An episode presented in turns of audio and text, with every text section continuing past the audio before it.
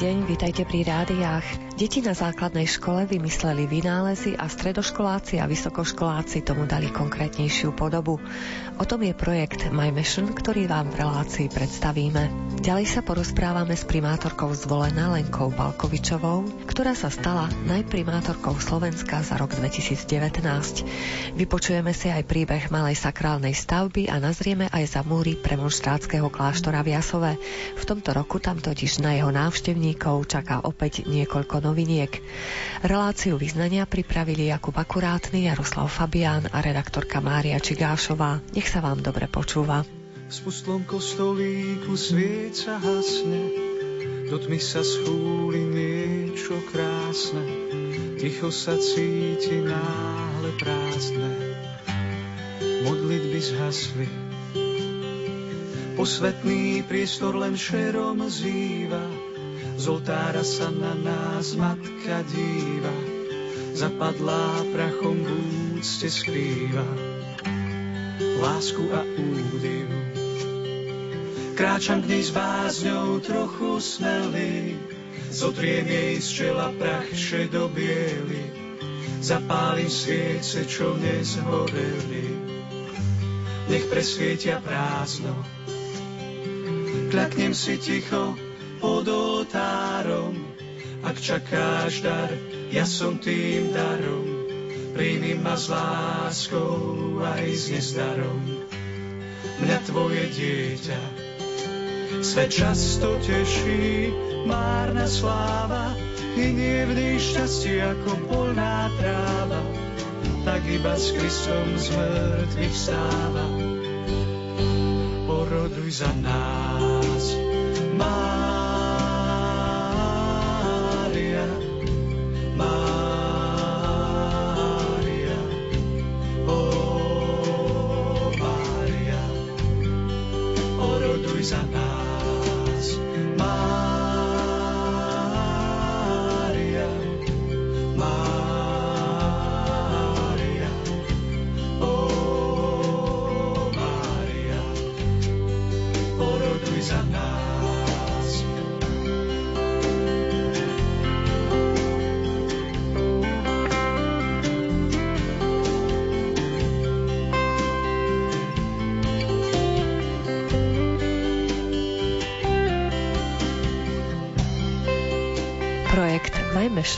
dáva šancu tvorivým deťom a mladým ľuďom nachádzať technické riešenia pre originálne nápady.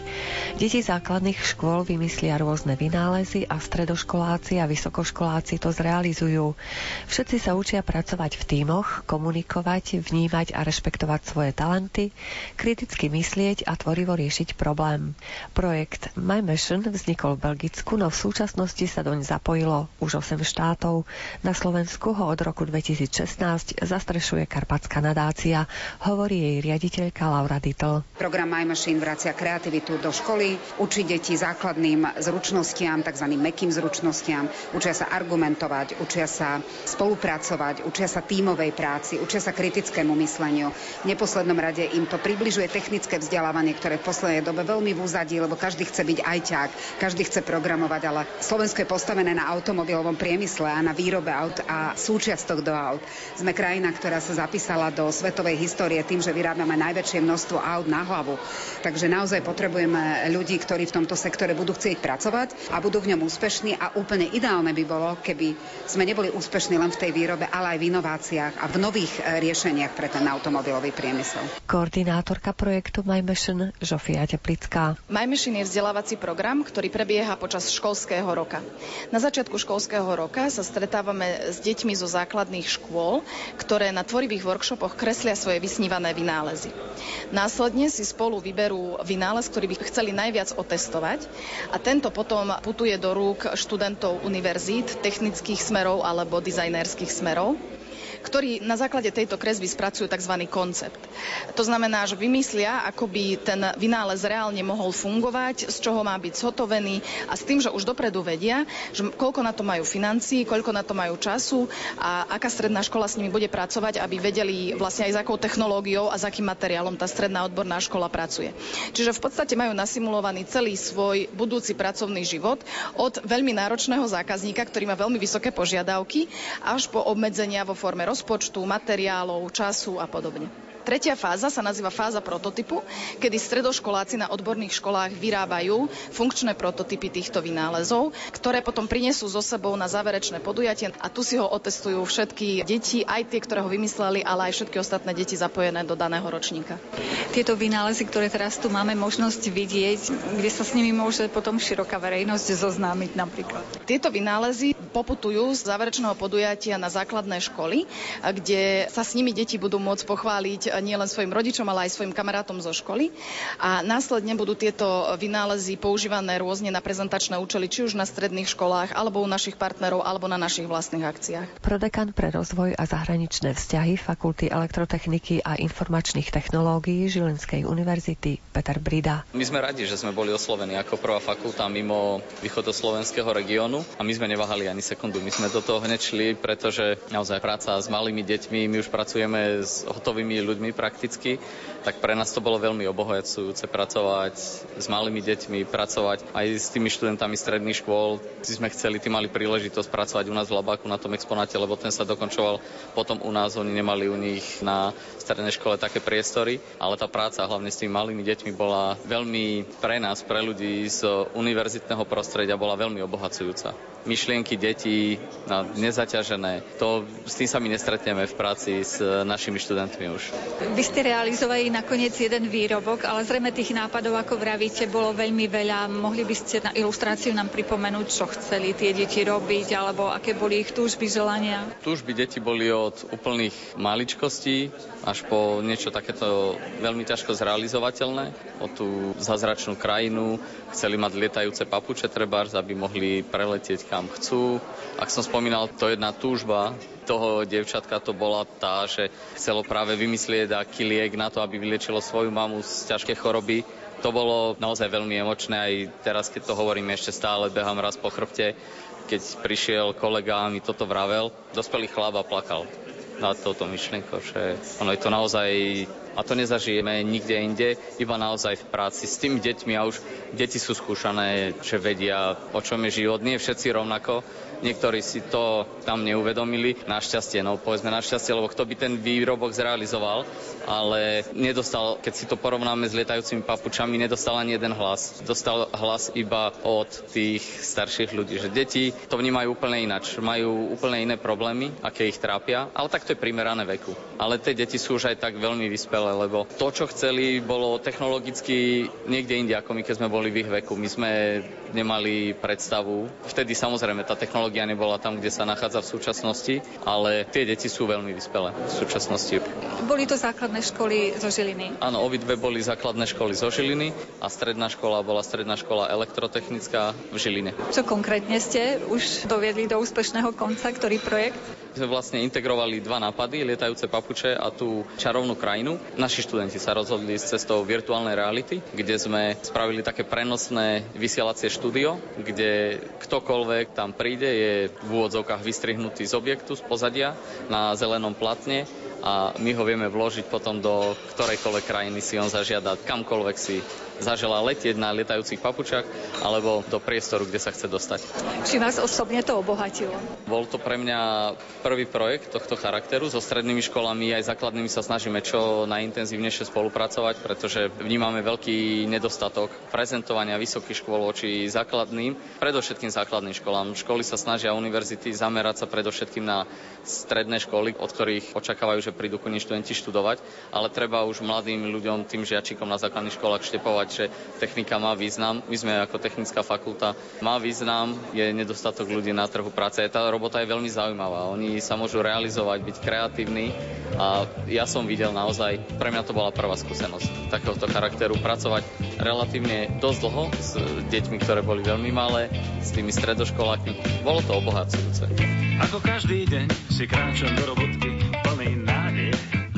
sa nedej. Túžba, že sa niečo zmení v mojom živote, rýchlo vyprcháva preč. Už nevládzem ísť touto cestou sám, oh nie. Asi kašlem na to, balinku preheť a odlietam, oh yeah. Do ďalekých krajín, tam sa hrá dobrá muzika, sa ľudia smejú, aj keď málo majú, aj keď málo majú vo vreckách.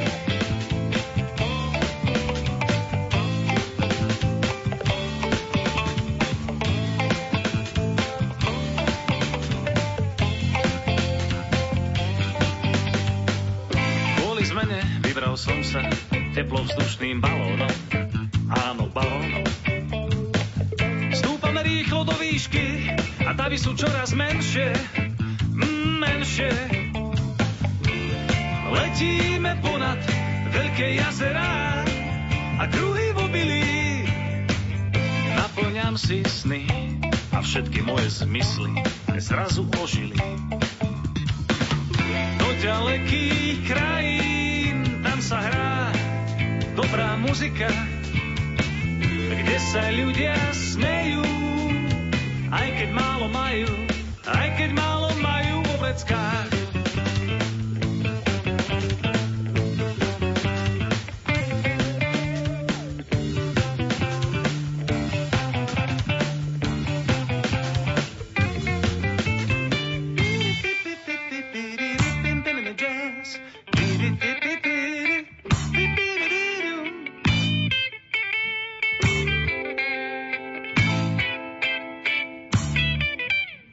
Realizácie detských vynálezov sa v rámci projektu My Mission zapájajú aj ďalšie týmy. Volám sa Mária Bujňáková, som magisterka umení z fakulty umení Technickej univerzity v Košiciach. Som doktorantkou na fakulte umení v ateliéri Inovácia pod vedením pána profesora Tibora Uhrina a som takou styčnou osobou v rámci tohto projektu, kde pracovali štyria študenti 4. a 5. ročníka.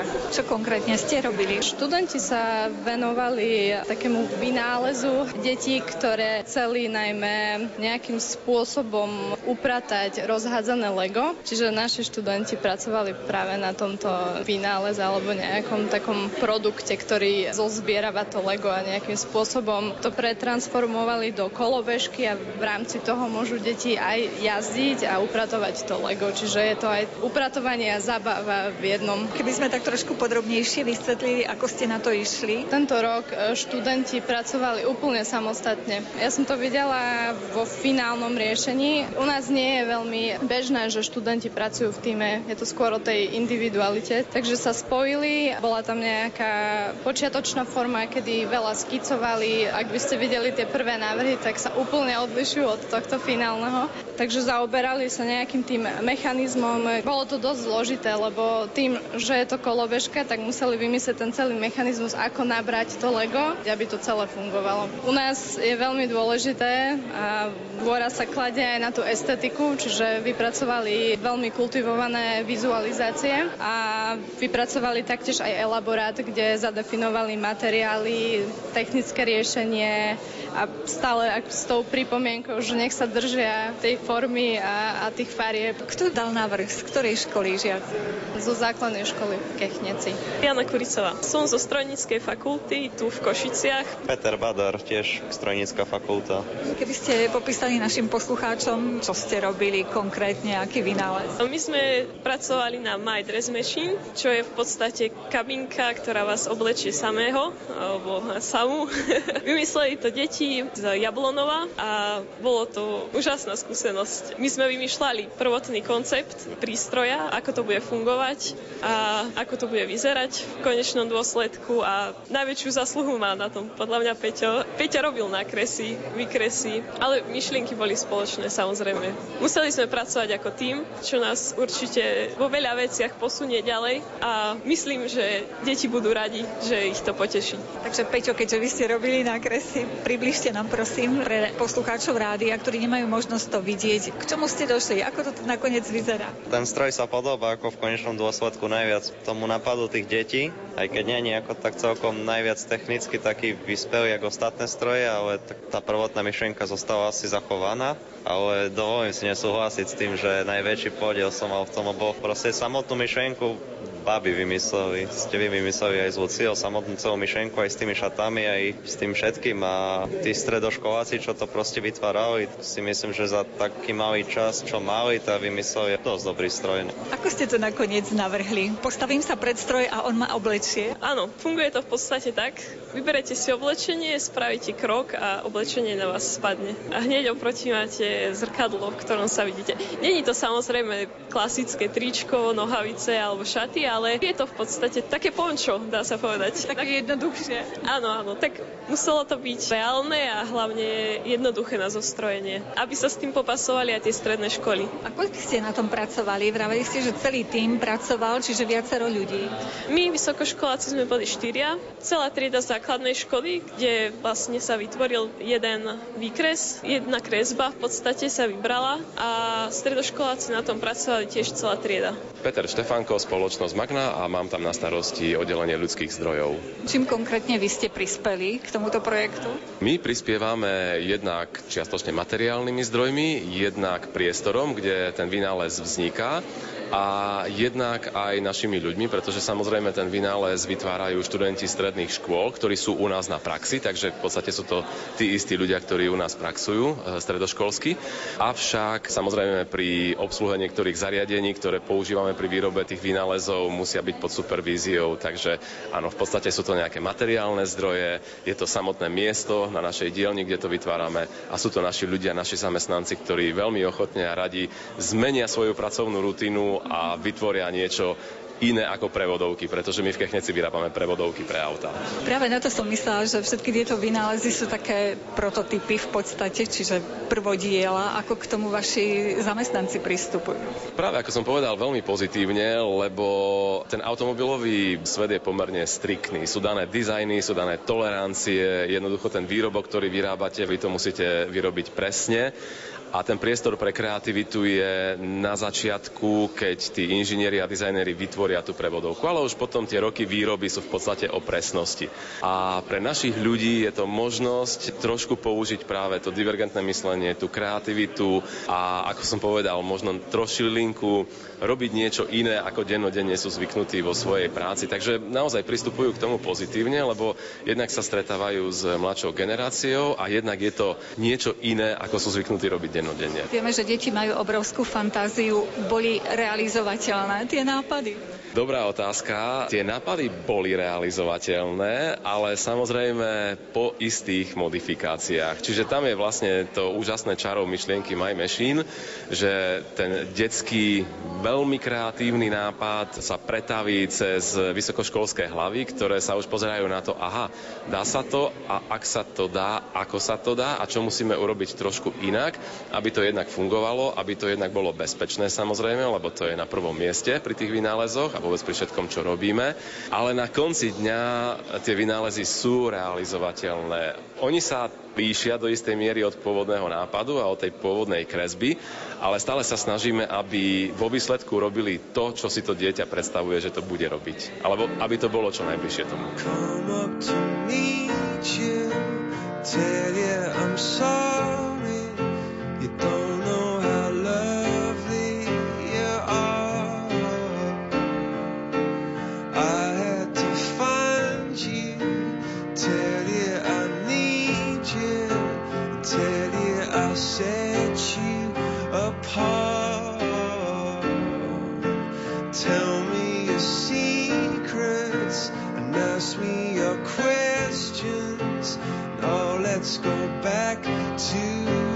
está.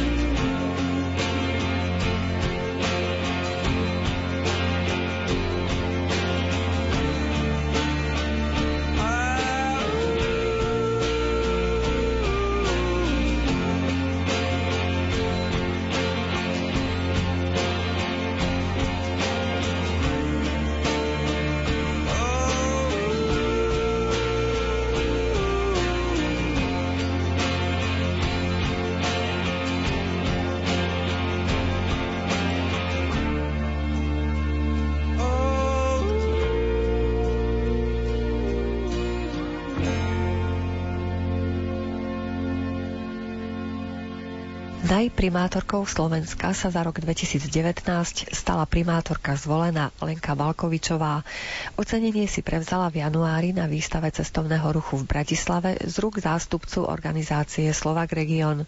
Boli sme zvedaví na jej pocity. Samozrejme, že pocity sú to príjemné, ale hneď, keď som sa dozvedela o tom, že som bola nominovaná alebo vybraná na toto ocenenie, tak prvé, čo ma napadlo, že proste ja si to sama nezaslúžim, že ja sama nedokážem vôbec nič a že teda je to vlastne ocenenie celého kolektívu ľudí, ktorí pre ten zvolen robia. To, že ich človek vedie, že možno prezentuje svoje vízie, že usmerňuje priority, ktoré v tom meste vidí, to je pravda, že to musí byť nejaký človek, ktorý udáva smer, ale už tú mravčiu robotu, to najdôležitejšie, čo k tomu úspechu potrebujete, robia tí ľudia okolo, takže by som sa im chcela týmto veľmi poďakovať. To boli tisícky hlasov, ako si to vysvetľujete? Možno ste zachytili v médiách zvolen za posledné 4 roky, prezentoval všetko, čo robil v oblasti environmentálnej, v oblasti ochrany kultúrnych pamiatok, aktívne sa zapájal do akýchkoľvek aktivít vo všetkých oblastiach života, najmä sociálnej. Ako mesto v oblasti sociálnej patríme medzi príkladné mesta, ako pracujeme so skupinou zo znevýhodneného prostredia. Čiže vždy sme prezentovali to najlepšie, čo je. Potom prišli voľby 2018, samozrejme vrelo to ako všade inde, tak aj vo zvolenie. No a páni poslanci noví, ktorí samozrejme ešte nepoznali samozprávu, hneď ma nechali sovášiť samu a robili také skopičiny, ktoré samozrejme udrú do očí bežným obyvateľom celého Slovenska. Takže si myslím, že aj tá negatívna kampaň s tým spôsobom zapôsobia tak pozitívne a tak tí ľudia majú radi ochraňovať tých martírov trošku. Takže myslím si, že aj toto zohralo určitú rolu, ale pre mňa zvolen je ako dieťa, ktorému sa odovzdáte naplno a chcete to najlepšie, aby bolo, aby bolo všestranne rozvíjajúce, aby malo dobrý ohlas vo verejnosti, aby naši ľudia boli na ňo hrdí. Ja, keď som nastupovala, tak som mladým ľuďom povedala, tak veľmi by som si želala, že keď povieš, že si zozvolená, aby ti každý povedal, ja ti závidím. A k tomuto by som chcela dospieť v tom, aby, aby naozaj bol takto vnímaný zvolen. Spomínali ste tú sociálnu oblasť. Keby sme niektoré z tých sociálnych aktivít vymenovali, možno budeme inšpirovať ďalšie mestá. My máme veľmi, veľmi dobre fungujúce komunitné centrum, ktoré je lokalizované práve v mieste, kde je veľmi silná skupina ľudí zo sociálne znevýhodneného prostredia. Podchytili sa malé deti alebo mládež. Vytvorili sme folklórny romský súbor Romanoilo, dneska už v Slovensku veľmi známy súbor, ktorý deťom ukázal, ako sa dá žiť čo všetko by mohli od života dostať, keby sa o to trošku pričinili. No a vďaka aj tomuto tie deti sme dostali na takú úroveň, že idú študovať, majú záujem o lepší život, samé donútili rodičov sa trošku dostať do toho pracovného procesu, čiže mnohí z nich si našli prácu, začali pracovať, samozrejme im trochu pomáhame a už sa chcú dostať z tej lokality, už chcú trošku lepšie žiť a pomaličky, pomaličky dvíhame ich zo zeme, aby nejakým spôsobom mali aj oni pocit takého naplnenia toho životného. Druhou vecou napríklad je, že my vo veľkom uplatňujeme inštitút osobitného príjemcu, máme vyše 70 rodín, za ktorých poberáme sociálne dávky a učíme ich s nimi hospodáriť. Vďaka tomu sa nám podarilo eliminovať užerníctvo v tej ich lokalite alebo v tej ich komunite, pretože tí ľudia majú zaplatené, dajme tomu nákupy, majú splatené nedoplatky na smetiach, na daniach a podobne. Zároveň dostanú nejaké peniaze postupne v hotovosti, aby dokázali prežiť celý mesiac a oni pomaličky zistujú, že tých druhých na nejaké požičiavanie veľmi nepotrebujú a to je veľká výhoda. Takže dvíhame aj týmto spôsobom zo zeme trošku rodiny, ktoré si sami nevedia pomôcť a pritom by aj možno chceli, ale niekto im tú cestu ukázať musí. Máme veľmi, veľmi výborný ako sociálny odbor, taký dobrý kolektív, ktorý tomu dali svoje srdce a tí ľudia im dôverujú a prichádzajú si porady po pomoc a myslím si, že je to vidieť. Vieme, že budúcnosť každého mesta a obce je predovšetkým mládež, deti. Aké podmienky pre nich vytvárate, aby vám ostali doma, aby neodišli do zahraničia? To je veľmi ťažká úloha a práve tomuto som sa vedovala asi najviac, od kedy som nastúpila do tejto funkcie. My veľmi úzko spolupracujeme so školami, s radami škôl, podporujeme študentské aktivity. My, keď sme v roku 2015 dostali ocenenie komunita priaznivá deťom, a mládeži, tak my vlastne dostali sme 3000 eur a deti si v rámci zvolená z toho zriadili filmový skoroklub, tak sa to volá. A stále to funguje, každý mesiac. Oni si objednávajú klubové filmy, pozývajú si režisérov, pozývajú si rôznych, e, ja neviem, hercov a podobne, diskutujú s nimi a funguje to. A chodia tam aj dospelí a veľmi sa tešia. Čiže my nechávame voľnú ruku deťom, aby tie nápady, ktoré majú, aby ich mohli realizovať. Samozrejme ich rozdiskutovávame. Možno ste zachytili, u nás vo zvolenie sa posledné dva roky, už je to vlastne skoro tri roky dozadu, začala realizovať projekt podpory eh, mladých ľudí, aby sa i hneď po skončení školskej dochádzky či štúdia a podobne zapojili do pracovného procesu. A v Lani pred rokom vznikol také centrum, volá sa to Connect. Je to centrum na podporu práve mládeže a mladých ľudí, kde sa stretávajú, kde okrem poradenskej činnosti, ako sa zamestnať, ako si hľadať robotu, čo by chceli robiť, kariérové poradenstvo, tak okrem toho sú tam rôzne aktivity, workshopy, stretnutia, rôzne kvízy na to, aby tí ľudia si našli tú cestu. A teraz práve na základe tohto úspešného projektu bansko samozprávny kraj ide v tých istých priestoroch alebo vo vedľajších zriadiť ešte ďalšiu kanceláriu kariérového poradenstva, takže rozširujeme tú aktivitu spoločne tej komunikácii a v približení sa deťom. života premením sa na ľad. Ako vietor pokúsa ma objať nežným vánkom pošteklými pery. Do myšlienok vráť mi trocha viery. Skúsma možno opäť niečím klamať. Skúsme opäť hviezdne brány stávať. Nájdi niečo, čo nám jazvy stelí. Nemusíme skončiť prvý v cieli.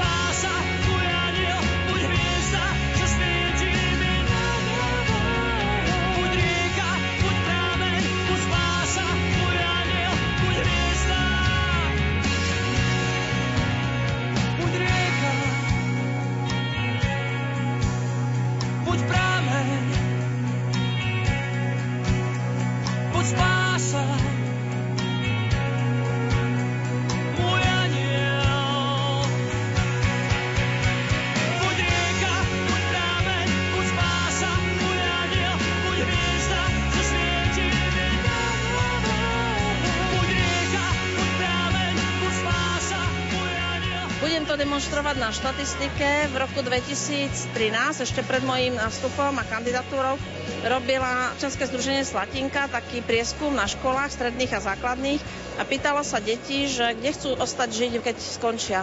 A mňa prekvapilo, že takmer 70% detí základných škôl povedalo, že nechcú ostať žiť vo zvolenie.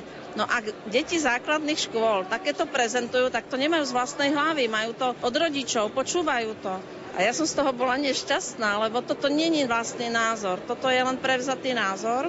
A stalo sa to, že keď v Lani robili obdobný prieskum a skúšali, tak už sme ďaleko pod hranicou 50%. Tak ja si myslím, že toto má svoj význam s tými deťmi. Chodím do škôl, stretávame sa, rozprávame sa o tom, robíme rôzne aktivity smerujúce k tomu, len aby sme tie deti podchytili a vyvestovali v nich taký ten pocit lásky k tomu mestu a tej hrdosti na to mesto. Však čo hľadáme? My stále všetci všetko hľadáme, ale ja si myslím, že nikdy nebudeme mať úplne 100% spokojnosť nikde. Čiže treba si zadefinovať tie priority, čo hľadáme a podľa toho si volím to miesto prežívať. Jasné, že práca je najdôležitejšia to je asi hlavný dôvod, ale u nás je už nezamestnanosť nižšia ako 3%, čiže u nás už nerobí len ten, kto nechce. A nemáme len pozície, povedzme, len stredoškolské alebo robotnícke, ale máme aj vysoko kvalifikované, však technická univerzita, rôzne akadémia vied, máme dokonca Continental, ktorý vyrába brzdové komponenty, má svoje vedecko-výskumné pracovisko, čiže my už tam máme aj prácu pre vzdelaných ľudí, šikovných, kreatívnych. Takže ja si myslím, že my časom dokážeme tých ľudí presvedčiť, že naozaj vo zvolenie je krásne a dobre. Čo je pred vami? Možno investície, možno nejaké ďalšie projekty? My sme sa v tomto volebnom období sústredili na asi dve také najväčšie investície. Z eurofondov sme získali peniaze takmer 2 milióny na rekonštrukciu medzi staničného priestoru, medzi hlavnou železničnou stanicou, autobusovou stanicou, ktorý by sa mal civilizovať. Tam už roka pol robíme verejné obstarávanie, tie zákony sú fakt katastrofálne. No a hlavne, čo potrebujeme, je nová plaváreň a kúpalisko. No tak tomuto smerujeme, len tá politická vôľa po voľbách nebola úplne jednoduchá. Čiže my sme sa rok nejak hľadali si k sebe cestu s poslancami. Nemyslím si, že už sme u konca, ale rozhodne je to lepšie a aj tá spolupráca, aj to videnie ich sveta je trošku iné. Takže ja už verím, že sa vieme k tomu pohnúť, lebo toto mesto úplne prioritne potrebuje. Kde vy osobne nachádzate tú podporu, silu, ktorú dostávate do svojej práce? Tu ste prišli so svojou vnúčkou, takže predpokladám, že asi rodina je tým miestom, kde naberáte silu. Tak rodina je veľmi dôležitá. Keď nemáte osobný život v poriadku, tak nikdy sa vám v práci nemôže dariť. Prenašate si tie trampoty, ktoré sú. A zažila som aj taký rok, kedy vám traja rodiny príslušníci ochoreli veľmi ťažko. Aj bol to volebný rok a teraz ste údery pod pás a vy to proste musíte všetko zvládnuť. Čiže naozaj, keď není rodina v poriadku, tak sa veľmi ťažko robí. Ja tým, že deti nemám vo zvolenie, tak mám to dieťa, vlastne to mesto. Môj muž to musí trpieť, nič iného neostane ale mňa to baví. A tým, že mňa to baví, tak to robím rada, rozmýšľam, čo sa dá, ako by sme vedeli, čo využiť. Každú príležitosť nás snažíme využiť preto, aby sme donesli buď peniaze, alebo nejaké aktivity do mesta. Takže ako, takto nejako, akože si to užívam, no ale nevyhnem sa aj stresovým situáciám, ako je napríklad teraz tej doprave, ktorú máme a musíte rozmýšľať a musíte sa rozhodnúť, idem to riešiť, neidem to riešiť, počkám, či sa s tým niečo stane, no tak som to nenechala na náhodu, dneska sme vy vybavovali autobusy, aby začali jazdiť, keby náhodou naozaj sadka vypadla. Takže toto sú veci, ktoré to už vám nikto neporadí. To už je na vás, ako sa rozhodnete, ako to chytíte do rúk a niekedy je to riziko, že to bude zle a niekedy to vypáli dobre. Môžeme k vám pozvať aj turistov. Máte tam pekné miesta, prípadne peknú prírodu? Zvolený nádherný a keď prídete na námestie a pozriete okolo tie hory alebo kopce, tak je to nádhera. Zvolen tým, že patrí medzi naozaj najstaršie mesta na Slovensku, tak má veľmi veľa aj historických pamiatok, ktoré asi skôr viac vyplývajú z toho pustého hradu, ktorý som už spomínala, týčiacem sa nad mestom, ale máme aj veľmi agilného archeológa, ktorý poskytne akýmkoľvek turistom, môže to byť aj individuálne, obsiahly výklad od histórie histórii nášho mesta. Myslím si, že sme ako jeden z málo miest máme na, na mesti zámok, ktorý veľmi aktívne využívame pre rôzne kultúrno-spoločenské aktivity a prijímame tam najvzácnejších hostí. Máme tam najväčšie vojenské cintoríny na Slovensku, lebo máme tam pochovaných vyše 27 tisíc vojakov, ktorí padli pri oslobodzovaní Slovenska. Preto veľmi často aj prichádzajú k nám zahraničné návštevy. Je tam vlastne centrálny cintorín rumunských vojakov, ktorí padli, lebo z 10 600 padlých vojakov rumunských je 10 300 pochovaných vo zvolenie. Takže to je veľký cintorín a vedľa je aj veľký, veľký cintorín Červenej armády, kde je pochovaných vyše 17 tisíc ľudí, z toho vyše 10 tisíc je identifikovaných a stále, stále ešte sa zapisujú nové a nové mená.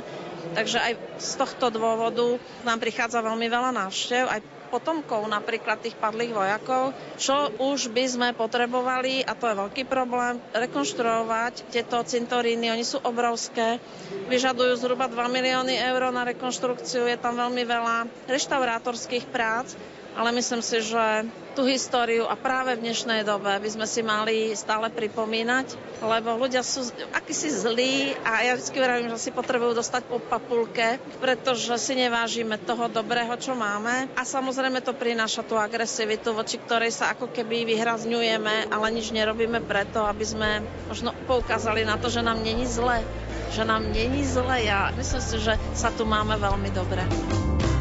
Vítej k nám, máme chuť zpívat. Zahnat pláč a dál se jen smát. Na časy zlý z dálky se dívat. Píseň je cesta, jak život brát, vítej k nám. Píseň je brána, kde je báseň, nápěv už zní. Zrada je zlá, zákeřná rána. Úsměv je šance, srovnat se s ní. Každý z nás ztratil kousek víry, každý z nás zpět získat si ji přál. Každý z nás spad do černý díry, když si hada na svých řál.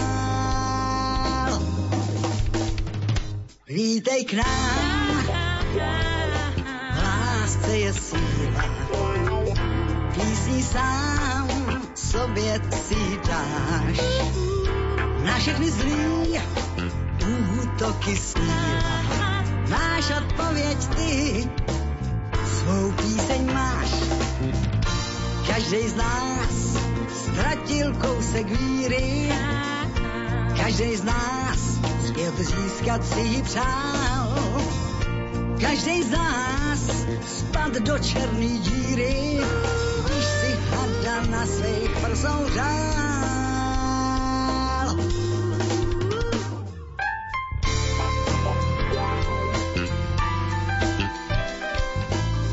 Aj malé sakrálne stavby sú spojené so životnými príbehmi ľudí. Niektoré zaujímavé príbehy pre Rádio Lumen vyberá odborná pracovníčka Východoslovenského múzea v Košiciach pani doktorka Klaudia Buganová. Dnes sme pri písmene G. Ťažko, veru, ťažko bolo rozmýšľať nad tým, tak nemáme žiadnych generálov ani guľky alebo niečo podobné. Ale dneska sa veľmi často skloňuje taký tiež latinské slova alebo spojenie dvoch slov genius loci. My vieme, že genius loci je také miesto, ktoré je niečím také veľmi harmonické alebo veľmi príťažlivé alebo veľmi malebné. A naozaj, ako malé sakrálne stavby sú zakomponované tak, že nám to miesto pripadá ako malý raj na zemi. A navyše ešte, keď sa spájajú s takou dlhou históriou a ešte sú v meste, a to mesto okolo nich, alebo teda okolie toho kríža alebo tej kaplnky sa neveľmi zmenilo, tak je to čosi naozaj nevšedné, zvláštne a pozoruhodné. A keď tak možno chodíme okolo toho, tak si to tak ani nevšimneme, alebo nám to prípada ako bežná súčasť toho malého miestečka. No a my Košičania veru chodíme a máme taký kríž, ktorý je aj najstarším krížom eh, na území mesta, ale už samozrejme nemá tú podobu. A je to malebné alebo také harmonické najmä kvôli tomu, že ten kríž stojí pred kostolíkom, pred kostolíkom a pred bývalým starobincom, teda mestským špitálom, ktorý je dnes tiež takým miestom, kde je veľa starých ľudí, ale kostolík slúži ako k bohoslúžbe a k svetým omšiam, ale je to iba kúsok od veľkého námestia, kde už máme moderné stavby, ale my vieme, že tam kedysi stáli hradby a že ten kostolík bol postavený tesne za hradbami stavbami. Takže určite aj kríž, ktorý stál pred tým kostolíkom už niekedy od raného stredoveku, bol teda naozaj objektom úcty a poklony. Ale my máme presnú informáciu písomnú o ňom z roku 1749. Takže skutočne vieme, že tu už stojí takmer 300 rokov. Aký bol v minulosti, teda, alebo ten prvý to už samozrejme nevieme, ale vieme, aké mal podoby, lebo tu dôležité je aj povedať to, že kedysi existovali takí ako keby inšpektori, oni sa volali vizitátori a oni písali na podnet biskupov alebo arcibiskupov to, aké má vlastne církev majetky, to znamená písali o inventári, o kostoloch a jednou z tých tém, alebo teda tých kapitol tej vizitácie bolo aj to, akom stave sú malé sakrálne stavby. A keď napísal ten vizitátor, že je to, citujem, crux in salvatoris lamina picta. To znamená, že my vieme, že tam bol kríž so spasiteľom v drevenej podobe. Áno, to znamená, že aj vizitátor v roku 1880 ešte napísal tak, ale potom už dostal kríž kamenú podobu, už predsa len e, drevo a košice, mesto, mešťania, takže kríž naozaj stojí pred kostolom už dlhé stáročia a to, čo je ešte veľmi také pekné, je aj to, že sa na ňom zachoval nápis v latinčine, že tí obnovovatelia kríža naozaj ponechali krásny starý latinský nápis, tak v preklade znie, že ctí podobu Krista, kedykoľvek ju uvidíš, avšak kláňaj sa nie obrazu, lež tomu, koho predstavuje. Takže naozaj to len dodáva tomu miestu tú starobilosť a to, že ak si my uvedomíme, že naši praprapredkovia si tento nápis vyrili, čítali ho a povzbudzoval ich k tomu, aby naozaj svoj život prežili dôstojne a príkladne, takže čo môžeme iné hľadať na e, mieste, ktoré nazveme genius loci, ale skutočne, ak si to Košičania alebo aj návštevníci všimnú, tak vidíme, že je tam aj malý parčík, naozaj aj lavičky, aj taký ako keby príjemný historický ostrovček v mori tých bytoviek a nových stavieb, ktoré vyrástli na bývalom južnom predmestí Košic. Možno ak si naši poslucháči chcú to genius loci vychutnať, kde presne nájdu ten kríž? Kríž stojí pred kostolom Ducha Svetého. To je teda ten kostolík, ktorý sa naozaj nachádza na začiatku južnej triedy a má tam ozaj obnovený celý areál, ktorý slúžil kedysi ako nemocnica a dnes je to domov dôchodcov.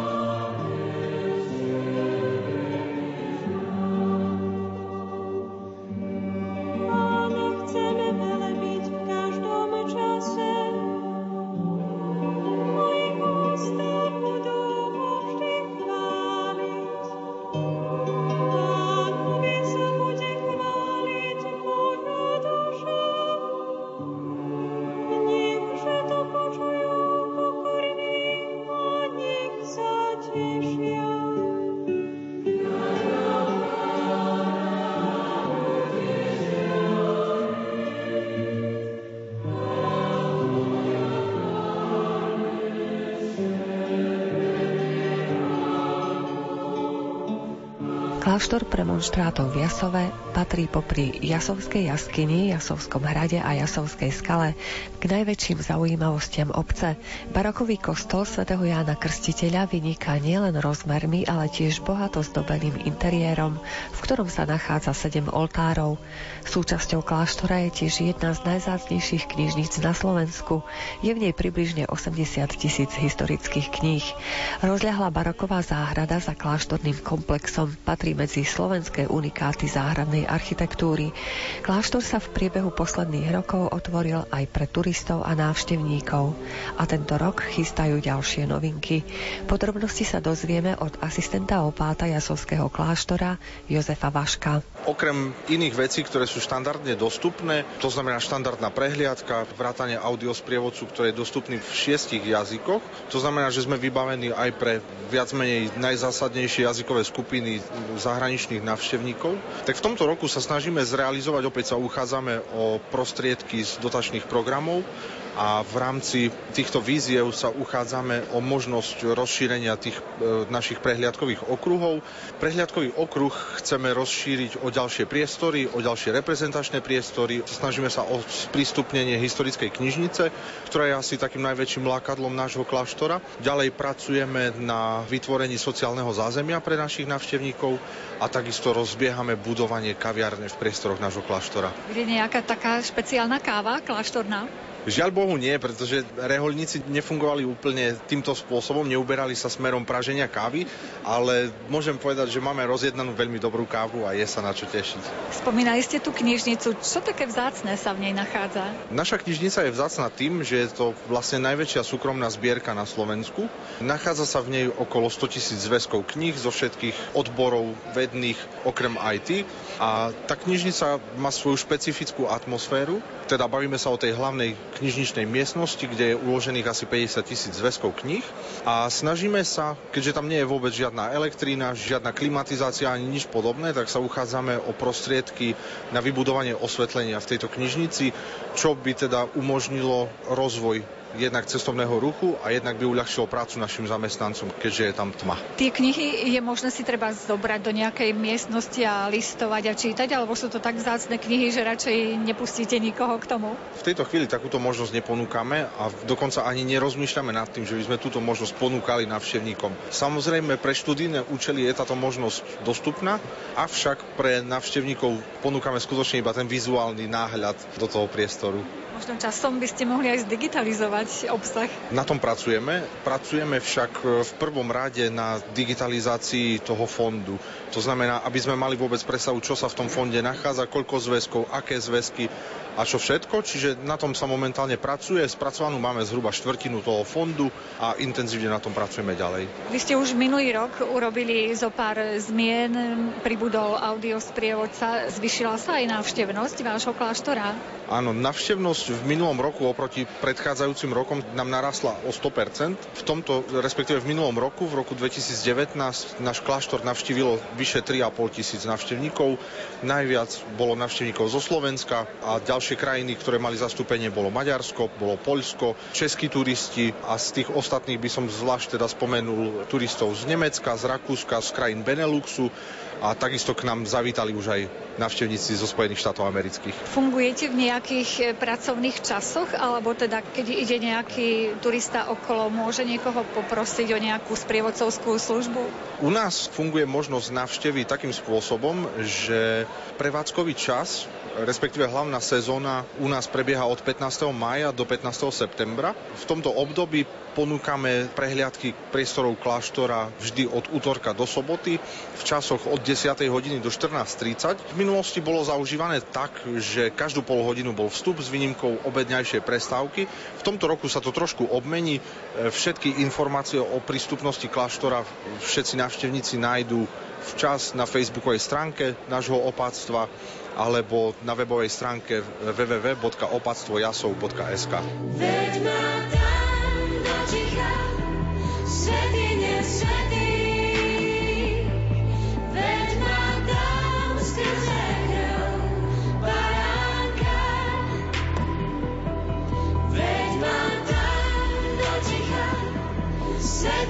nesvetý,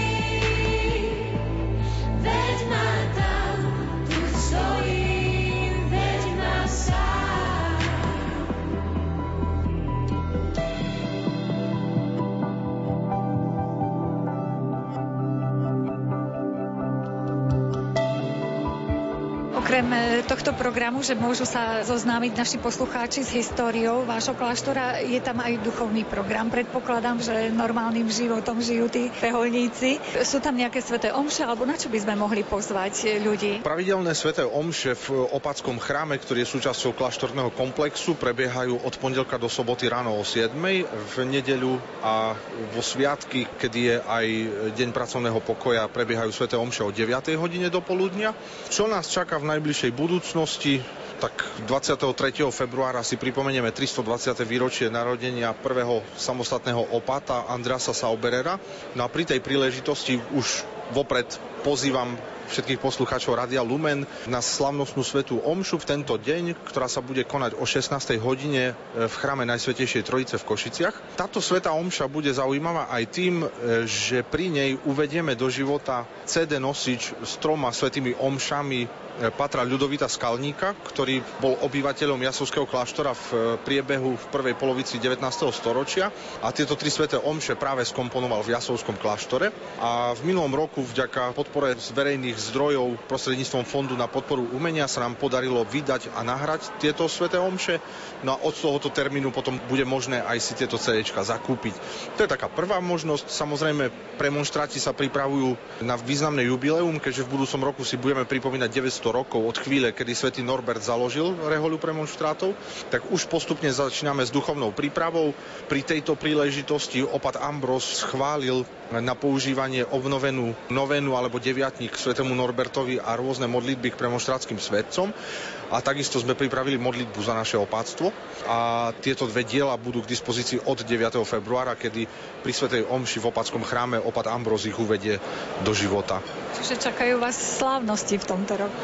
Čakajú nás v podstate také hlavné prípravy na tie slávnosti. Znamená to pre nás o mnoho viac práce než vo zvyčajnom čase. Môžem prezradiť, že pripravujeme výstavu z našich zbierok, ktorá sa bude konať e, v priestoroch Slovenskej galérii na hlavnej ulici v Košiciach. Prebiehať bude, myslím, od októbra do decembra, keď dobre hovorím. V rámci tejto výstavy uvidia ľudia vytvarné diela, ktoré sa nachádzajú v zbierkach nášho opatstva. Takisto tam bude niečo z knižničného fondu, z historických, liturgických odevov a ďalších zaujímavých veci, ktoré má opatstvo k dispozícii. No a začiatkom budúceho roka už začne samotný putnický program, ktorý máme pripravený a o ktorom budeme včas informovať. Viem, že vy tam máte často aj koncerty, buď to vážnej hudby, alebo naozaj také pekné koncertiky. Asi už aj na tento rok niečo pripravujete. Na tento rok, na jar, konkrétne pripravujeme jeden krásny pôstny koncert, o ktorom však ešte nechcem hovoriť. Potom samozrejme začiatkom júna nás bude čakať koncert Chvála vzájomnosti, ktorý pripravuje Rotary klub Košice Country a potom samozrejme sa snažíme už pripravovať Vianočný koncert, ktorý je vždycky takou veľkolepou bodkou za tým krásnym rokom v našom opatstve. Košický samozprávny kraj ocenil vaše aktivity, aktivity kláštora Viasové. Ako to vnímate?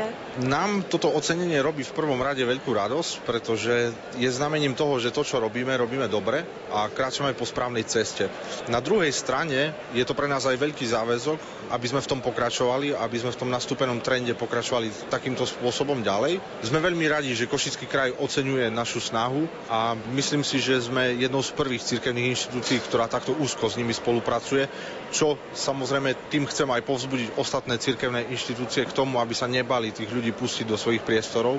Košický kraj je jedna spelá inštitúcia spolu s oblastnou organizáciou cestovného ruchu Košice Region Turizmus, ktoré sú ochotné pomôcť, pomáhajú, radi pomáhajú a sú radi za každú snahu, čo si navyše ukázať.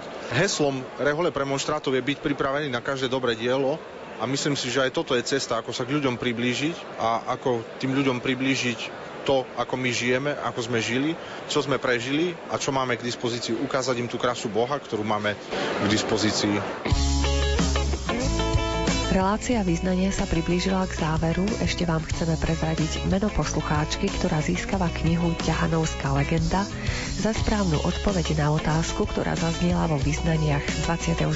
januára. Správna odpoveď mala znieť. Malá sakrálna pamiatka Božia múka sa nachádza v RB Košickej meskej časti Ťahanovce. Knihu pošleme Martine Stolárovej z obca Lendak, ktorej k víťazstvu samozrejme gratulujeme. Dnešnú reláciu význania si môžete vypočuť ešte raz v repríze v sobotu o 14. hodine. Pod jej prípravou sú podpísaní Jakub Akurátny, Jaroslav Fabián a redaktorka Mária Čigášová. Ďakujeme vám za pozornosť a želáme vám pekný deň. Stalo sa už zvykom dnešných dní Omámiť sa vôňou vlastných lží Všetci sú bielom nevinní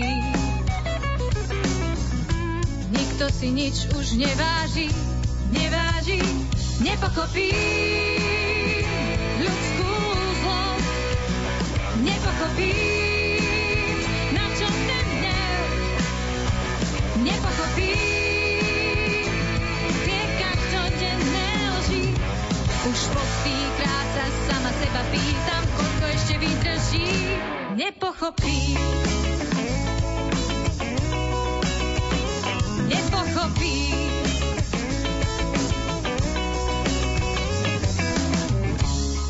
Už tak často nevidím. Čím to je, že zrazu si tak zácna? Ja sa už viac vôbec nedivím, že studňa pravdy je už prázdna. Nepochopím.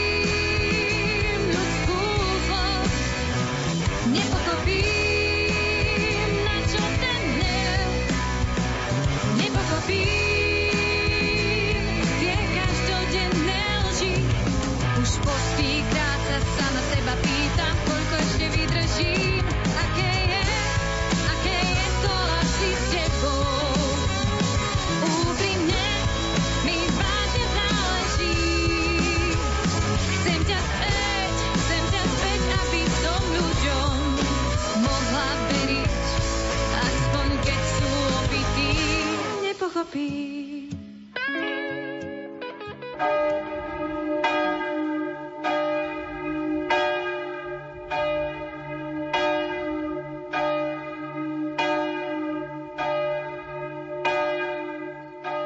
Milí poslucháči, v tento sviatočný deň vám na sedujúcich minútach ponúkame prostredníctvom katolíckej televízie priamy prenos modlitby Aniel pána z Vatikánu. Na Svetopeterskom námestí sa ju pomodlí pápež František spolu so zídenými veriacimi. Už o chvíľu odozdáme slovo našim kolegom do televízie Lux. Zo